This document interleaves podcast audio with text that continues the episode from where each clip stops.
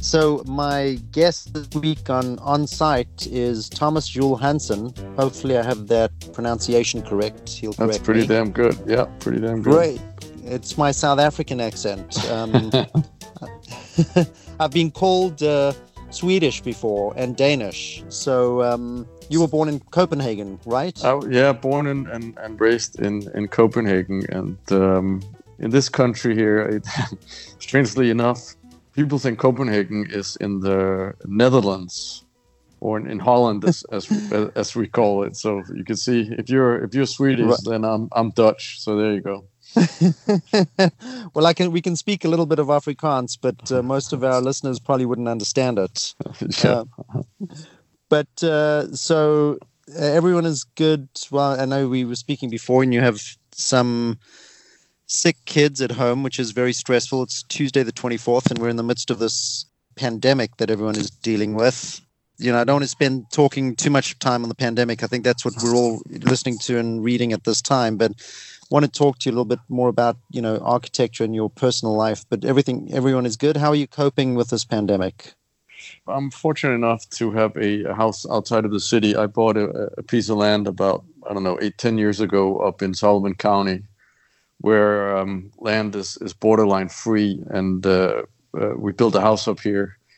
So we we are let's say isolating ourselves up here now at, at this point. I, I don't really know if we have this virus enough or not, but I think to be safe, we're going to sit up here for a couple of weeks and, and let everyone be be done with their sort of very mild sicknesses, which are more, I would describe more almost like a um, like a stomach bug of some kind. But you know, reading everything that we all are every day, you know, every time someone sneezes, of course, you think you're two minutes away from needing a uh, respirator. So everyone Right. here is ev- everyone here is fine, but but we figured we'd just check out, and and uh, I sent my office home about a week and a half ago. So everyone is working from home, and and we all have you know daily uh, conference meetings online with GoToMeeting and and Microsoft Teams and so on. So it's actually working uh, surprisingly efficient. So we'll see how it goes. You know. So, um, I'm ask a stupid question. You designed the home that you built. I did, yeah, yeah. I, I designed it, and what is and what is that like? Uh, designing and you're you're your own client. when I built this, which is not that long ago, as you often find with people in my field, we, we don't have the same kind of money as our clients do. So it's sort of an interesting uh, exercise because basically every decision I made on this house was the cheapest possible solution. so my my goal was, you know, I, I bought the land for very very little money. We have seven acres up here in the southern end of, of Sullivan County, and and uh, my goal was to build the house cash, so I didn't have a loan in it. I didn't want to sit with two mortgages. We we own an apartment in the city that we have a big mortgage on, so we wanted sort of to have a place where, where it wouldn't become a, financial burden on us. So every decision I made on this house was the cheapest possible solution. I wouldn't say that's necessarily how we operate with our clients, but it was it was a very interesting process, and it's it's a great house. It's a great, very simple uh, house, but and and very sort of I'm I'm out in the woods in a little town called Barryville, which is up in uh, as I mentioned the southern end of, of Sullivan County on the Delaware River, and um, we clad this this very modern house. It's sort of two stacked boxes, if you will. It almost looks like two mega shipping containers uh, sort of offset on top of each other. But we, I, I found this company in in Colorado that had obtained a contract from Wyoming to pick up all the old snow fencing.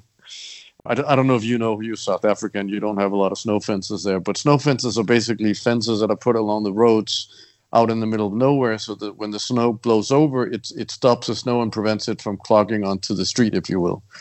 So this was Right. this- yes, I've seen this. yeah, this this was wood that had been sitting out there for probably about hundred years, and completely weathered and sort of gotten this beautiful patina. So, I, I picked up a bunch of, of, of sort of planks from there and clad the whole house in this. So you look at the house, you know, it, it's obviously a very modern, super clean house. Yet it looks like it's been here a fucking hundred years. So you know, my neighbors don't really know what to do with us. All So so that I, I, I enjoy that. It's it's great.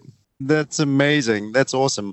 It seems like now with this this pandemic going on, people are being like more resourceful and respecting materiality and re- recycling things and making sure I don't know that's just the way I feel. It's almost like you know you have to really look at what you have and make the most out of what you have and you know reuse what you have into a better use. Has that always been your mentality? Yes and no. Right? People always ask me the question. Well, you know, uh, you know, what about your, you know, do you, is is uh, is your work LEED certified? Do you use recycled materials and so on? And and for me, there's sort of two angles to look at that question. Right. One is sort of the traditional answer to that, which is, oh, you know, this is made from recycled tires and this is made from recycled bottles and and so on, which is sort of addressing from one side how to deal with the waste society that that we live in today but the other angle is is a more traditional Danish way of thinking, which is how do you make something that you don't need to throw out? How, how do you make something that has longevity? How do you build something that doesn't get torn out, that doesn't get blown apart, that doesn't date, right? And and that's sort of the the where I put most of my energy. Of course, we don't use woods from the rainforest and so on. When we put oak floors in a building, it's always you know uh, FSC uh, uh, um, you know certified and, and and so on. So that's sort of one side of it. But but the the thing I put most attention to, quite honestly, is how do I design something that someone doesn't get tired of? How do I design something that doesn't date? How do I design something that that isn't necessarily part of 2020 in, in a way? and and that's I think a much more interesting uh, way to to think about things. If you go to a home in, in, in Denmark, you'll you'll notice that you can go to a fairly modest farm house in in the middle of Denmark, and you'll go into the home and and you'll find an egg chair by Arne Jacobsen or, or something of that nature, right? And and so well, it's a different way of, of thinking about it. This might be a chair that has passed down through several generations of this family, or it may just be someone who saved up for this chair for a goddamn year and bought it, and now they're going to hold on to that piece of furniture for the rest of their life. And the kids will take it from there and hold on to it for the rest of their life. And and I think this is is a very interesting way to think about design and really all things material for for that matter. I'm not someone who who has any kind of link to material possessions. It, it, quite honestly doesn't interest me at all. I, I'm into furniture. We design furniture for most of the projects we design, but I'm sort of into the, the part about making it and, and, and so on. But the material possessions themselves don't really interest me. I have almost none. I've, I've moved over the last 10 or 15 years. I think we probably had eight or nine apartments. So you get used to um, traveling light in, in that way, you know. What does your living room look like? Like are you very minimalist in your like very little furniture? You don't we, have we like ch- stuff like you know chachkas and little vases and stuff like that? no we we have a, a, little bit of you know vases and and so on. But you know we, we don't have a lot of furniture. Like like in our in our apartment in the city we don't even have a sofa. But we have a few things and they are you know i don't want to say pieces but they're certainly objects or, or, furniture pieces that I know I will have for sure for the rest of my life, however long that that may be, and and hopefully my kids will will uh, appreciate what they are and hold on to them also. That that you know the idea of sort of buying and getting rid of and buying and getting rid of, it just doesn't interest me. My my father was born in a small island in um, in Denmark called Bornholm, which you probably haven't heard of. It's it's a it's a tiny. I think it's 40 kilometers from one end to the other he was born in uh, in 1917, and you know during the First World War, and grew up on this farm and put himself through through engineering school when he was 14 years old by selling beers in the in the drafting room and, and, and drafting equipment and so on. So I'm I'm kind of raised with the mentality of perhaps a, a generation that is above me in, in that sense. So you know the the sort of frugality and, and really paying attention to not wasting money and not wasting things is something that I'm that I'm very interested in. I don't want to say it's a sport, but it certainly is is something that that I. It's a way of living, basically. It's not being cheap. It's just you know really thinking about what it is that you need and, and you want and, and not just buying shit right and left like everyone else is doing and cluttering up. I'm not interested in that. I have, right. I have, I have four daughters, so you know, with with the five females in my home, I'm totally outnumbered. And uh, my my house is basically pink, and my apartment in the city is pink and and, and white. and and then uh, we're fortunate enough to live in in in a building that I participated in uh, a couple years ago. We have 20 foot ceilings, which is quite extraordinary. Floor to ceiling glass. 50 West, you probably know it. Yeah, yeah, yeah. Know it well. Yeah. Um, uh, so we be- have beautiful interiors, beautiful building. Do, do um, your daughters and wife subscribe to the same point of view with uh, with less is more? Yeah, strangely enough, yes. But certainly, my wife does she will think about something a hundred times before she goes out and, and actually purchase even a, piece of clothing. She will turn it in her head many times. But uh, interesting yeah. enough, my my oldest daughter, who's 14, has has really very little, in my opinion, connection to material values, which I appreciate. So, are your children uh, American? They're all born here. Yeah, my my so, two I oldest mean, yeah. my two oldest kids uh, are, are 14 and six and they are uh, half Danish, half Taiwanese. And my two youngest kids, which are, are twins, are then half Danish and and half uh, American Mexican. So uh, right. We, we got the whole uh, Benetton. You have the you have the United Nations in your That's house. That's it. That's it. That's it. I mean, yeah. you know, there seems to me. I visited Japan for the first time last year, and first of all, the older I get, the more I subscribe to this philosophy of less is more. And I, I seem to, you know, the older I get, the more I want to get rid of and the less I want to have, and make sure that it's really just items that are important and necessary and thoughtful. And that seems to be the general consensus in, you know, the East. Uh, you know, Japan. I certainly found that, and now people like Marie Kondo is is really making headway through the mainstream but you know, it seems to me that the Europeans and the Asians have long had this philosophy. Sure. Why do you think the Americans and the West, you know, but largely America is, is, almost the exact opposite of this. It's this consumerism.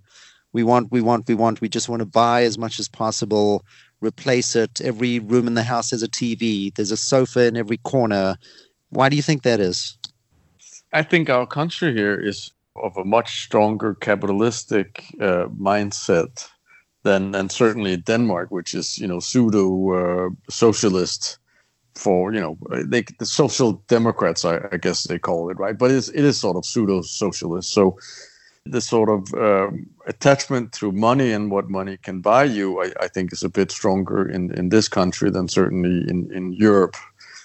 There's maybe a, a longer history in Europe in in the sense you know, like we had a TV when I grew up, right? It was a black and white TV. Jesus, I sound like I'm, I'm fucking 600 years old. But it no, it was I'm, black... by the way, I've, I'm the same thing. The first time I saw TV, I think I was 14 years old and it was black and white. Black and white, yeah. But, you know, when, when that TV broke, you got it fixed. And when it broke again, you got it fixed again. The 24 inch refrigerator that we had in Denmark, which my mom always thought was, uh, you know, it was like a walk-in fridge to her. It was so big. I think we had that repaired seven or eight times. You know, it, it's just a, it was different, and and I'm sure they could have, if you added that up, they could have probably bought three refrigerators for the same money. But that wasn't really the point. The point was why are we going to waste this? Why are we going to throw it out? We'll get it fixed. You know, someone will come and they will fix it, and we pay him to fix it, and this guy will have a job because of that. And and it was just a different way of, of seeing that that sort of you know circle in in society. Also, the cost of, of things here compared to Denmark certainly is different. You know, in Denmark, the, the cheapest car you can buy is probably Jesus, man. It's probably like a fifty thousand dollar car, and it's and it's probably a Russian made Skoda or, or whatever, some shithole, you know, piece of shit.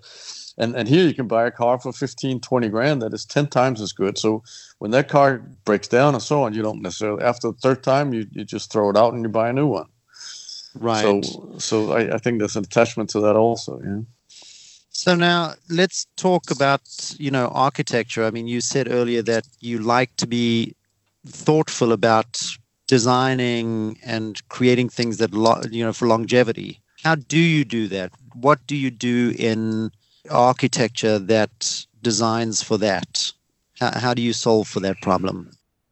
Architecture and, and design is sort of a, a strange field today, like like everything else, right? That that there are a lot of people making decisions, specifically design decisions, based on the fact that they think it will get them attention.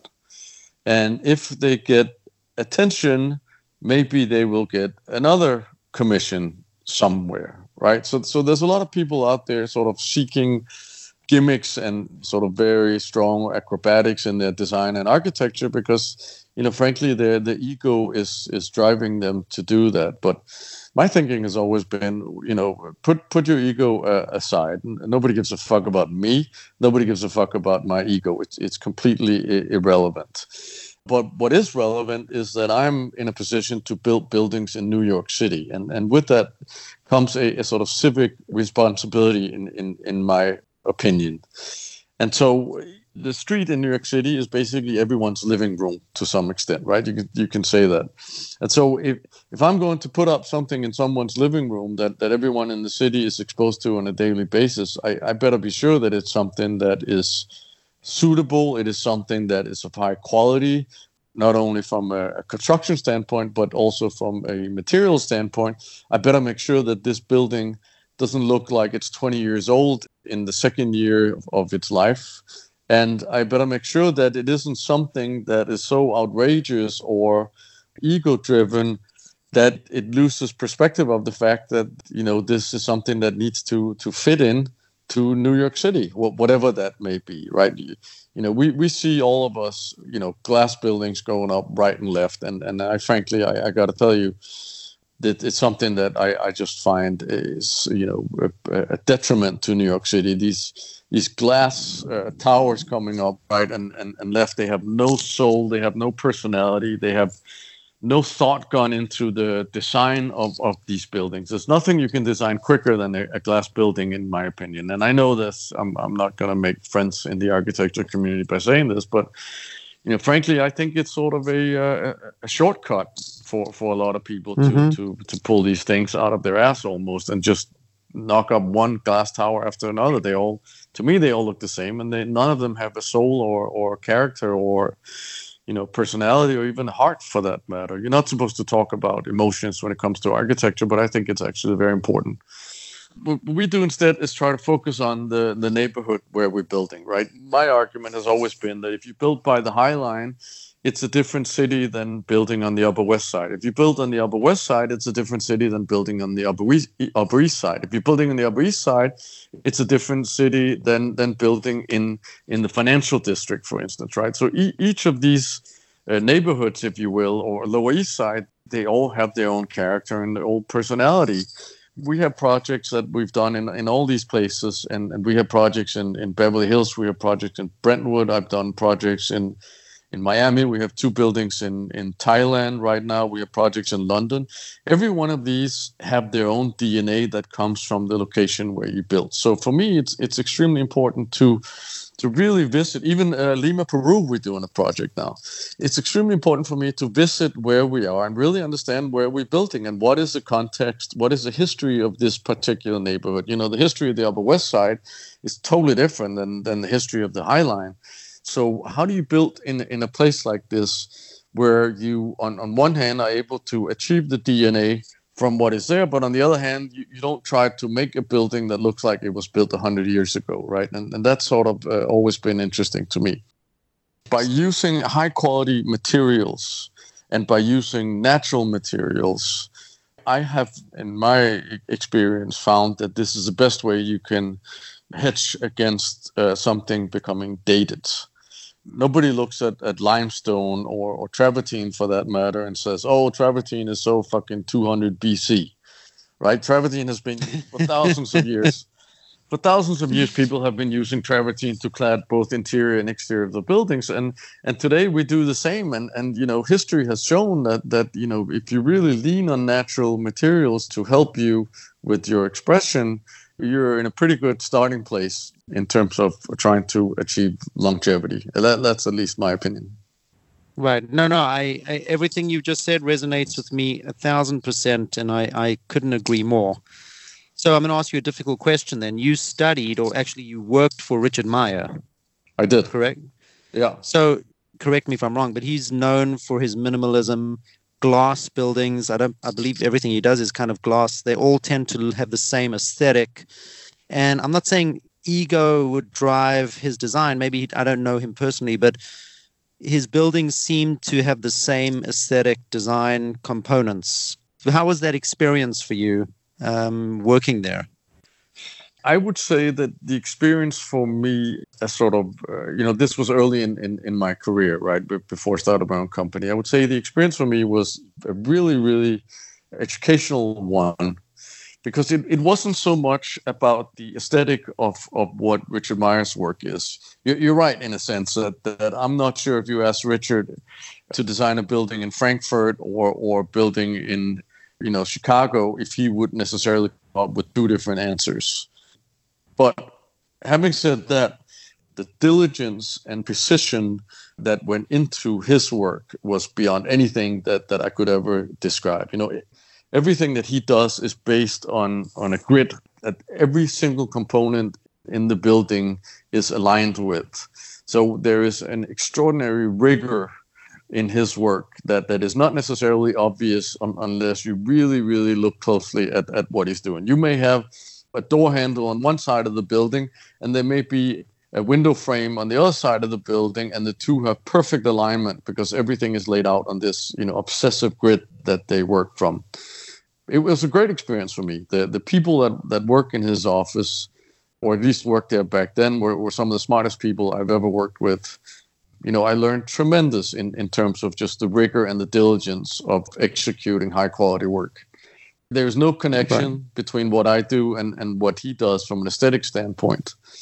I like to think that I, my work is more emotional than, than his work. His work is sometimes referred to as, you know, slightly sterile, but you know that's in the eye of the beholder, right? I'm not gonna, I'm not gonna say right. that. I, I think I think his work is strong, and and I think, as I mentioned, the people that I worked with there were just tremendous, very very talented, and and, and super rigorous. Yeah, so then what happens? You work for Richard Meier, and then you and then you decided to go on your own to pursue your own firm. I had over over many years while I was working for Richard and and companies prior to that, I had sort of uh, you know very much off the record started moonlighting for for private clients. I had met a uh, a guy David Lipman. He was doing ad campaigns for Burberry and David Yurman and, and a bunch of other companies. And, and he had, it was a strange story. He had a Danish nanny. I mean, if you really want to hear the details, a ridiculous story. He had a Danish nanny. Yeah, no, absolutely. Who, who, want to hear? I want to hear all the gory details. Yeah, this is how the whole thing started. He had a Danish nanny from Denmark who was an au pair, who was also an architecture student. He needed to renovate his apartment in Tribeca, and he had asked her to do it and she said, "Well, you know, I can design it, but I can't really do the drawing and the filing and and, and look after the, the construction. But a friend of a friend, which is me, is an architect in New York. Maybe we can bring him in and and we can sort of collaborate." So I went to meet with David, David, and, and we hit it off very well. I don't know if you know David Lipman. He's fantastic, uh, visionary. I don't. Uh, yeah, he's, a great, great guy. And uh, the day after he said well you know we'd like to bring you on board. And the day after that the, the girl said well i don't really want to be involved. I think it's too close to home. You know i'm, I'm living with this family so why don't you take it from there? So ended up designing his his apartment and then he rented an office in the meatpacking district. This goes back you know 25 years or so when i designed his office. And then he added on to his his office on top of that so I, I helped build an addition on, on, on top of his office where he had his, his own little studio that was part of his, his company. And then he introduced me to David Yurman. I ended up designing David Yurman stores. Uh, we did, I think, four or five David Yurman stores uh, throughout the country. And then David Yurman had rented a 65,000 square foot office down on, on Hudson and Canal, which I ended up designing for him. And all of a sudden, I was just you know, I worked without exaggerating. I worked 20 hours a day, uh, seven days a week. And at that point, you know, I, I simply couldn't continue with sort of a, a, day job, if you will. So I made the leap at that point and, and started out on my own. How risky was that? How, how did you feel at that moment in time?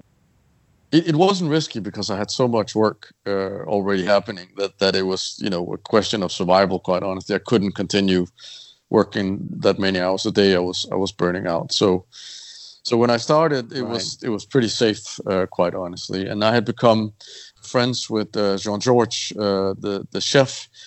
I don't know if you if you remember the restaurant called 66 down in Tribeca, 66 Leonard Street. Yeah, absolutely. It was in so, in yeah, absolutely. Yeah, so so when when I worked for Richard, Jean Georges had, had hired Richard to design this restaurant 66 and and since I was the one in the office who had ex- experience with interiors that sort of became my project working for Richard and I became very good friends with uh, Jean Georges at that point. We worked for years to to build this restaurant, and it, it you know it, it, came out very nice. So when I started my company, Jean Georges said, "Well, you know, why don't you? Uh, I want to rebuild my office on on Prince and." Or he's a and, and, and Green Street in Soho? Can you help me with that? So I built his office, and then he said, "Well, you know, I have this I have this restaurant over at, at, the Perry Street buildings, which I had worked on when I worked for Richard you know, can you help me design that? So I designed uh, Perry Street for him. And then he said, well, you know, I also bought the seventh floor on top of the restaurant. Can you help me design that? And so I designed that that as well. And so all of a sudden, you know, we were quite busy. I did uh, ended up doing uh, Jean Georges job at Columbus Circle for him. I did Nougatine a couple years afterwards. We did Jojo a couple years ago uh, for for Jean Georges. I did the Inn up at Pound Ridge for Jean Georges. last year we did the the um, I don't I don't know if you've seen his restaurant out at the TWA terminal, the old old uh, Saarinen terminal yes. in, in, JFK. So I, yeah. I, did that also. So you know, all of a sudden I had beautiful. Sort of, I had some cool clients that that uh, we ended up doing a lot of work with, which was was great. So all of that is like restaurant commercial use. So how do you yeah. then make the trans or, or how who's your first client from a residential standpoint, other than his apartment up top? you know, what, what was your first big assignment to do a, an entire building? For many, many years, I had done sort of these private apartments for various cast of, of, of characters. And back in 2012, I had been asked by HFZ to look at a couple of projects that they were considering buying and to see if I could help them figure out if these existing buildings were something that could be turned into residential and, and so on. And so I had, you know, just sort of as a favor done a, a, bunch of layouts for them. They knew at that point that I was very good at layouts. Actually, I'm that that's not true. I'm I'm answering when was my first ground up building. I got to take a step back. In in 03, I was approached by a gentleman who was building this building called HL23 on the High Line. Um, yep, and I know it's yeah, I'm, I'm, sure you do. He had hired uh, an, an, architect, Neil Denari, from uh, California, from LA, to do this super wacky building that cantilevers over the High Line. And, and Neil had done a, a, tremendous job with the exterior, but he had sort of a hard time understanding what is a high end uh, residence in, in New York City. Because, you know, a, a high end condominium in New York City is actually quite different from anything that LA has been familiar with, at least up until now, I, I would argue. So we ended up getting this commission to do the interiors in this building. It was 11 apartments over, I think, 14 stories or so, and and uh, they came out quite well. And then in 08, I was approached by, strangely enough, by Gary Barnett. Mind you, this is when Lehman was crashing, right? And the world, you know, people were jumping out of the windows because they had lost everything that that they owned, and apartment markets was dropping like there's no tomorrow. Gary Barnett called me up and said, you know, I want to build the tallest residential building in North America on 57th Street, and I'd like to see if you're interested in doing the interiors. And you know, everyone else was laying off, starting I don't know how many uh, you know serious drug habits, uh, alcoholism, and so on. So to get this uh, commission was, of course, you know, an, an extraordinary opportunity. So we ended up doing all the residential interiors for 157, which was an amazing experience. It was 500,000 square feet and you know mm. way beyond anything I had ever put my my hands on and and you know they did very well when when they launched it he sold it I you know most of the apartments were I think over 2 billion dollars so it was extraordinary um, the the prices he got sent a whole new horizon for for New York City at this point you know 15 CPW had sort of made the the benchmark and we almost doubled uh, what we ended up selling for there and and after that we were uh, that's what I was about to say. We got approached by HFZ, and I had done some exercises for them, and they had uh, they had bought the site on 19th and, and 10th. There was a, a hardware store there. Uh, that's a lumber store. I think they was like selling construction materials and so on. And um, we ended up winning. Uh, you know, they had invited uh, I, I, think maybe 10 or 15 architects to come up with propositions for that interestingly enough including uh, richard meier and we ended up uh, winning this competition and and that was our first uh, commission in new york city where we designed the outside and the inside it's called uh, 505 wow. west 19th street and yeah, um, beautiful you know, building yeah i'm very proud of that I'm, I'm very very proud of that and that was sort of the I'm sure you have as well in your career. You you can sort of point out, you know, a handful of, of examples in, in your career where you all of a sudden were were raised up to a next level, you know. And, yeah, and, absolutely. Yeah, and, and that was for me, you know, a tremendous, uh, you know, opportunity that, that we got there, and, and thankfully I didn't fuck it up. So um, right. we ended up we ended up getting hired also to do 11 Beach Street for for HFZ, and then things sort of got got on the on the way, you know. Yeah, yeah. So you've been an overnight success, basically, is what you're saying. Well, except you know, it's it's a good good twenty years. right, an overnight success in twenty years. All right, so you get hired by HFZ, and they say, "All right, here's a site," or anyone. You you know, you have a client who hires you, and they say, "All right, Thomas, this is the site. This is you know our FAR. We can build X amount of square feet legally. You've got a blank page in front of you or a computer. I don't know if you work with a pencil or with a, a computer, but where do you begin? Where do you find the inspiration and what drives that artistic creative spark to drive the design or the vision that's ultimately going to become your expression of what the building should be in the neighborhood? Well, you know, you, you have to remember that the people who hire me uh, to design buildings in New York City are developers, right? And they are frankly always, strangely enough, almost always guys um, they are the businessmen, right? They're smart. They have a creative edge to them, but but at the end of the day, they are businessmen, right? So the thing that the sort of twofold. There's a, a, very practical aspect to what I do, and then the, the sort of the creative side in, in terms of what things look like and what they feel like and what they smell like and, and so on, right? Uh, you know, the, the first exercise, strangely enough, if, if believe it or not, in New York City, the envelope of the building is is very often defined by zoning. And by that I mean you have certain setbacks you have to re- respect. You have certain height restrictions typically, and you have X number of square foot that you're allowed to build. And we have never done a building where we don't max out all of these uh, components. The the reason being, of course, is that you know the taller the building is, the taller ceiling heights we have, and, and ceiling heights are directly translated to to money in in the pocket for a, a developer. And of course, every square foot that you build is is a square foot that they can sell. So nobody leaves square foot on the table ever. I've never done that ever, ever, ever, ever. So there's sort of that side of it, right? So so to some extent, often, strangely enough, the form of the building on the envelope of the building is very often defined by zoning sometimes we have very hard time even shaping anything.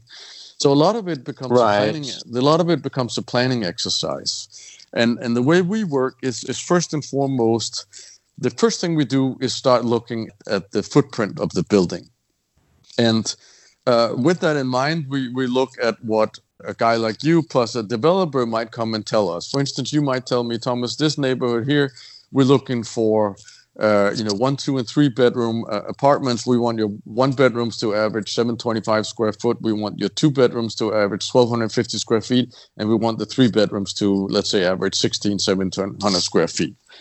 So from that standpoint, you know that that if we're dealing with that kind of efficiency, we can't afford to have apartments that are terribly deep. And by deep, I mean from the exterior of the building to the, let's say, the corridor in the building. If that dimension becomes too deep, the apartments end up becoming too big and, and then all the math is off the table. So a lot of it is sort of very simple planning strategies. And, and that's really where we start. Before we do anything else, we plan out the building. That is step number one. You will find some architects who are, as I mentioned earlier, a bit more ego driven and, and a bit more driven about trying to you know make these big statements. I, I call them look at me building look at me right? To right. make these these statements, and and often they will come up with with some kind of uh, shape that doesn't have a fucking thing to do with with the program or anything else, and and then you have to try to shove in my instance, you know, we we make high-end condominium buildings. You have to try to shove apartments into or condominiums into this footprint, and it, it simply doesn't work. You know, you can't try to shove something in and and, and really maximize it. So we kind of work from the inside out and the outside in simultaneously to the point where the exterior and the interior all of a sudden are in perfect uh, not all of a sudden but through endless massaging are you know are in, are in perfect alignment the aesthetic of the building uh, which is probably the question you were asking me the aesthetic of the building is very much driven by where we are, are building for instance we built we built a building up on on uh, madison 86th street which you know is the upper east side of, of manhattan and we clad the whole entire building in fluted limestone. And so, you know, you, you look at the building and you look at some of the details of the building, you know, the fluted limestone is, is about the most classical uh, architectural element you could ever come up with. You know, you look at the, at the Greek columns, but we did it in sort of a very clean and simple manner so that if you squint your eyes it looks almost like you know a very simple building but if you start looking at the mm-hmm. details you'll see that there's is a whole level of materiality and execution that is very much aligned with the upper east side the upper east side is, is in my opinion more conservative than let's say the upper west side it's a right. whole different different clientele. People live on the Upper East Side. You can't fucking pay them to live on the Upper West Side, and and probably mm-hmm. vice versa uh, as well. You know, so we very much look at where we're building and, and so on. We we did two buildings for for Miki Naftali on 77th Street on the Upper West Side, and the Upper West Side, you know, it's a lot of uh, as well. It, it's it's it's a different buyer altogether one of the two buildings we we used this Danish handmade brick. You know, Upper West Side is very much sort of the history of, of New York City is, is where, you know, when people really wanted to escape the city, they moved to the Upper West Side. So you have a lot of pre-war brick buildings with old landmark wooden windows and so on. So we we used all the, the, the windows in one of these buildings was were all made out of mahogany, actually, believe it or not. So we it's a brick building with mahogany windows. There's a lot of the of the materiality that is, you know, directly lifted from the Upper West Side. And even mm-hmm. though you know you look at the building, it's still a very modern building, but in my opinion, it, it's very very suited to where it's located. I mean, it sounds like you have a very organic process, but you know, I love to make the analogy. You know, I'm a jazz musician as well. That's my first love, and I almost make the analogy in architecture to jazz improvisation, where in jazz you'll have a set form. It's kind of like you've you've got certain boundaries that are very tight. You know, have a form of harmony, and then you're improvising over the top of that strict form. And the art and nuance. So, so you have the foundation and the parameters, but what separates the artist is the nuance and the interpretation of that form into their expression. It's very emotional, you know. It's it's a very emotional, you know. The, the jazz and, and architecture to me is, is, is you know two very emotional uh, expressions, you know. Right. Yeah, I, agreed. So, who who's your favorite living architect then? Who do you look to and go? Who inspires you architecturally? I don't think the word favorite is necessarily part of my language, um, right? Or, or, or, inspires or, me. But who do you... I, will tell you who I respect very much, and I would say, you know, on, on top of that list is probably Herzog uh, de Meuron because they don't they don't rely on gimmicks. They don't just produce the same building over. I, I don't know how many they must have designed hundreds and hundreds of buildings, and every one of them has their own personality. It has their own heart to it. It has its own soul. And I, I think that's extremely important. You know, there's a lot of architects out right, there but- who who sort of strike something and it works really well, and then they just go into repeat. You know, repeat, repeat, repeat, repeat. Right. But you know, Herzog de Meuron, I, I, feel that you still will look at one of their buildings and they have their that's got their DNA in it, right? It, it has their fingerprint. It, it, it, it has even though they're all different, you know it's yeah. theirs. Well, for sure, you know, and and and you know, if you listen to Coltrane, you can always tell it's Coltrane, right? Right. In a way, it's it's you know you, you can't miss it.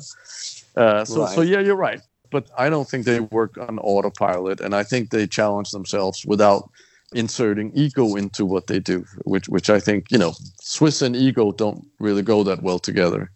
Right. Um, so you, you know maybe they have a cultural uh, advantage in that, but I, I think their work is very strong. I, I consistently yeah. I, I can't think of anything they've done that I don't think is is fantastic. Quite honestly. Yeah, I agree. I think that's actually a very good point you bring up about the cultural viewpoint and your work, and I think that's actually very valid. Um, I never really thought about that. So, how many people do you have in your office now? We are uh, always under 25 people. I think we are 23 or 24 right now, but I always keep it under 25. Um, and you you're working on projects all over the world. All over the world, yeah. I think we probably have 25 projects. Wow. We have a lot of we have a lot of projects. We have we have several buildings under construction right now in in New York City, ranging from 10 stories to uh, we're building an 850 foot tower on, on 58th Street over in, in Sutton Place. Mm-hmm. So there's a full sort of uh, gamut on that. And, you know, what's interesting uh, about what we're able to do now is that for buildings like 157, for instance, when, when I did the apartments there, we obviously didn't do the exterior, right? Uh, Christian de Portzamparc did the exterior. But the, the projects we work on now, we, we design the outside, we design the inside, we design the furniture, everything on every project I work on is soup to to nuts uh, from my office. All design decisions come from my office. Within my facility, I also have a, a sort of smaller FF&E, you know, an interiors de- department that works with mm-hmm. me. And when we design restaurants and hotels, all the furniture is custom designed uh, for that. I have a actually I, I brought in earlier this year, or maybe it was the end of last year, I brought in a, a Danish furniture designer who works with me. So uh, I, have been designing furniture for the last 20 years or so, but now I actually have a guy whose full time role is just executing and, and designing and drawing all the furniture that we design. So it, it's Beautiful. it's a really uh, yeah it, it's sort of you know you go back to Europe and and and you know you look at how design was viewed in the 30s and the 40s even you know Frank Frank Lloyd Wright here in this country uh, prescribed to the same thing, which is you know you design everything, the the door handles, the faucets, the furniture, everything, everything, uh, everything is is designed. I, as I mentioned to you, I'm right. not, uh, not big on, on materialism. I, I don't like shopping. I hate shopping, quite honestly. So the more we can make and the less we can buy, the the more fun it is for us, and I think the better the outcome is. You know. How do you juggle 25 projects at a time or spread all over the world? I mean, you must do a lot of work remotely. Well, it's it's. I'm probably exaggerating. I think we probably have 15, 16. Okay, I mean, 15. even that is. I we mean, work, that's a lot what, of. Well, the, the way I've set up my company is that for for all the let's say uh, new construction buildings, we always work with an architect of record. So you know, if I'm working overseas or outside of the state, I would anyway need to have an architect of record. But all the projects we do in New York City, we work with an architect of record and and that means that we are able to focus all our attention on what we're best at, which is the uh, design aspect, and then we collaborate with the architect of record to to you know do the filing set, put together construction documents, and and administer the the construction aspect as well. So it allows me to keep my office small. And by having my office small, I'm involved with every project we do. Every client meeting we have, I'm, I'm at. Every decision that is made in the office, I'm uh, participating. I'm not saying that that every decision comes from me. I have super smart and talented people in my office, but I'm aware of everything that's going up. You know, it's kind of like Jean Georges who stands up at his kitchen, and every plate that leaves his kitchen, he's looking at to make sure everything is the way it's supposed to be. Um, right, so, and especially when you have developer clients, their expectations are that they have you at the table. I'm sure. Exactly, exactly, and and they do, and you know, and and. Uh, when we have a new interview with a new client, I, I give them a list of all my previous clients and say, listen, call any one of these fuckers because you don't have to take my word for it. If I'm telling you I'm going to be involved, you can call any one of them, any, right. any single one of them, and, and they will vouch for that. They, they may like me, they may not like me, but they can definitely tell you that I'm super engaged in everything we do, you know? Yeah. So how many hours a day do you work? Uh, well, because I have four kids, not not enough. not, not that many. Well, you, no. you don't have to buy them that much stuff, so that's that's going to help you out. No, but uh, my my twins, I, I have twins that are two and a half years old, and uh, having twins man is a whole different ball game than, than anything that i've experienced before. You know when you put twins to sleep it takes two people. It's not like okay you do it tonight and i'll do it tomorrow. Right. True. So I'm, no rest. I'm yeah my, my wife and i we put the twins to sleep every night. I'm home i'm home at 6.30 every day. Wow. So now, where do you find? You know, I did a TED talk about uh, two months ago, and it, the premise of the talk was basically, I believe that for the creative mind to excel, you need to structure, you know, time in your day for unstructured thinking, and and the idea is to give yourself moments in time where you have freedom just to think and no pressure. You're not in meetings, you're not doing anything. It's not meditation, but it's a form of just allowing yourself to be creative and and I call it the freedom to jam. You know, jazz musicians do it. Um, I'm sure you do it. What what do you have in your life and how do you create space in your mind where you can continue to stay sane and, and enjoy the creative process? I think it actually happens most of the time that I'm not in the office. When I'm in the office, it's you know I spend exactly 45 seconds eating the same goddamn salad every day for lunch. And, right. And so so right, exactly. everything is. When are when are the moments? Yeah. It's after the kids go to sleep. Our last kid is asleep at 8:30, and that's the time to. Uh, sit down and, and and and sort of as you said you know meditate meditate on on on life and uh, just you know sort of think about what it is we're doing. You know, it's difficult yeah. during the day. It's almost impossible. It's it's almost impossible. But I, I don't work weekends. Uh, I I never have. And uh, well, I not since I, I sort of made my office official, if you will. Certainly since I had kids. So we don't work weekends. My office is one of the few architecture practices in in the city that uh, has banned working weekends, and and I think it's you know it obviously comes from from Denmark where people you know complain that they have to work 35 hours a week but but i think it's very important you know the weekend you're off the weekend you're not in the office and the weekend is, sort of a place to recalibrate a little bit you know pe- people come to work on, on mondays in my office and they're smiling you know sometimes they have mm-hmm. a tan sometimes they you know have a sunburn but but you know you, you can see that they they had two days where they didn't have to work or or you know drain their energy and they recharge and and i think because of that we're way more efficient in in the way we work during the day so I would say the weekends are, are, are probably big for me. You know, being around kids is also just extraordinarily inspiring. You know, the right, uh, especially you know, I mean, our, our, little two and a half year olds now. The shit they say is just it's mind blowing. You know, there's a reason why they called the terrible twos. yeah, yeah, yeah. Um, well, that's so why if, God. If, that's why God invented wine. exactly. Um, if you had to look back, you know, I'm sure there are going to be people listening to this who are maybe architecture students or young, you know, kids coming out of college, you know, with the experience and, you know, the luxury of being able to look back. If you had to give them one piece of advice to take away, um, what would you tell them? Put your ego aside. That that would be one. And then I would say say what you're going to do and do what you're going to say be honest, be straight, don't play fucking games. Say it like it is, even if you might be unpopular. But at the end of the day, people will respect you for that. That's sort of been my marching orders, if you will, from from the way I was raised. And and uh, you know, strangely enough, there's so many bullshitters in in New York that if you actually just tell the truth and you do what you said you were going to do, and you do it within the budget you said you were going to do it and you do it within the time frame you said you were going to do it you you look like a fucking hero you know which is is quite honestly mind-blowing that the bar is so low but it, it often is because mm-hmm. people there's there's so many people out there who are just hustlers without any uh, there's nothing wrong with hustling but but you gotta have you gotta have some meat behind it you know it can't just be empty hustling Right. So that that I think is important, and then forget about forget about your ego, man. Uh, as an architect, stop trying to do something that will get you attention. No, nobody cares about you. Nobody cares about giving you attention. That is not why we do this. If if you want attention, you know, I don't know, become a pop star or, or something. I don't know what the answer is to that, but but get the hell out of architecture. That's not what we do. You know. Right. Amen. Yeah.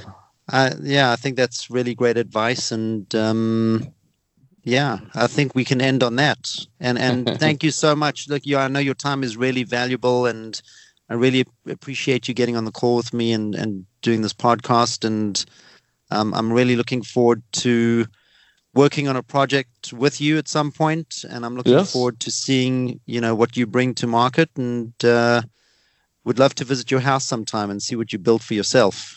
Fantastic. Let me let me know if you're ever in, in Barryville, New York. Uh, will Yeah. do. I got plenty right, of well, wine, listen. man. well, when this pandemic is over, I think we're all going to go out and throw one big party. Fantastic. All right. Well, listen. Have, have have a wonderful evening with the family. Hopefully, the kids are asleep, and um, really great chatting to you. And stay healthy and safe. Most importantly. Likewise, man. Thank you for All the right. All right. Thank you, Thomas. Speak to you soon. Take care. Bye. Thank you.